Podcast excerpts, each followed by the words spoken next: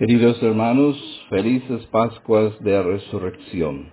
Estamos en el día lunes de la octava de Pascua y la iglesia continúa celebrando la resurrección de nuestro Señor Jesucristo que inaugura este nuevo tiempo que llamamos cincuentena pascual, el gran domingo, ¿eh? como había dicho también San Atanasio. La resurrección de Cristo no fue tan solo un momento de la historia, sino su cumbre, la explicación de toda la historia humana y de la vida y de la muerte del hombre. Así las apariciones de Cristo resucitado centrarán el Evangelio de cada día y también los inicios eh, o, el incipiente caminar de la primera comunidad cristiana se reflejará en las lecturas que contienen este primer anuncio de los apóstoles. El Evangelio de hoy contiene dos episodios relacionados con la resurrección del Señor.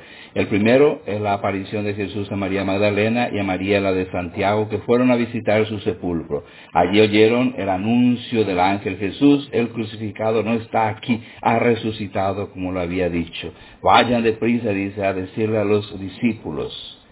Entonces, cuando les sale al encuentro Jesús mismo, que les dice, alégrense, no tengan miedo, vayan a comunicar a mis hermanos que vayan a Galilea y allí me verán. Y la segunda parte del Evangelio deja constancia de esa, de esa mentira o de ese invento sobre el sepulcro vacío de Jesús que los sumos sacerdotes y los ancianos compran el silencio y la mentira de los guardias del sepulcro como únicos testigos directos de la resurrección.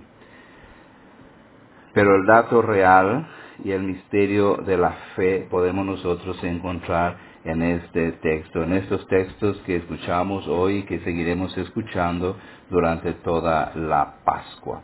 Y continuar este testimonio apostólico de la resurrección de Cristo es el cometido de la Iglesia y de los cristianos de todos los tiempos. Nosotros no podemos buscar entre los muertos al que vive, al viviente por antonomasia. La resurrección de Jesús, misterio central de nuestra fe y dato cierto, real, aunque no verificable por los métodos de la ciencia, es el acontecimiento salvador que nos llena de gozo y que basado en la fe apostólica de la Iglesia hemos de creer, proclamar, testimoniar mediante nuestra vida de resucitados con Cristo. Testimoniar la resurrección de Jesús es afirmar que su situación personal cambió por completo, porque Dios Padre puso su firma, su rúbrica a cuanto dijo e hizo Jesús, cuyo camino era el mismo del Padre. Pero hay algo más todavía que podemos resaltar. La resurrección de Cristo no se limita a Él solamente, sino que de hecho inaugura una nueva era y un mundo nuevo, en el que no es la muerte quien tiene la última palabra, sino la vida sin fronteras para todo hombre, para toda mujer que cree en el Hijo resucitado de Dios.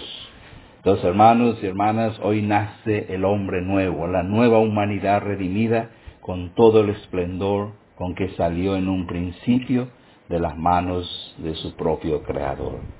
Y cuando confesamos a Cristo resucitado, no decimos simplemente que su tumba quedó vacía, sino que vive para darnos vida.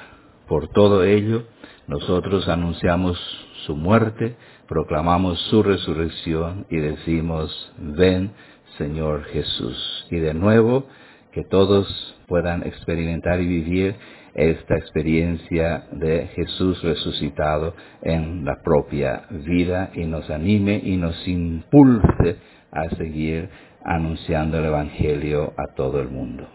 Feliz Pascuas de Resurrección.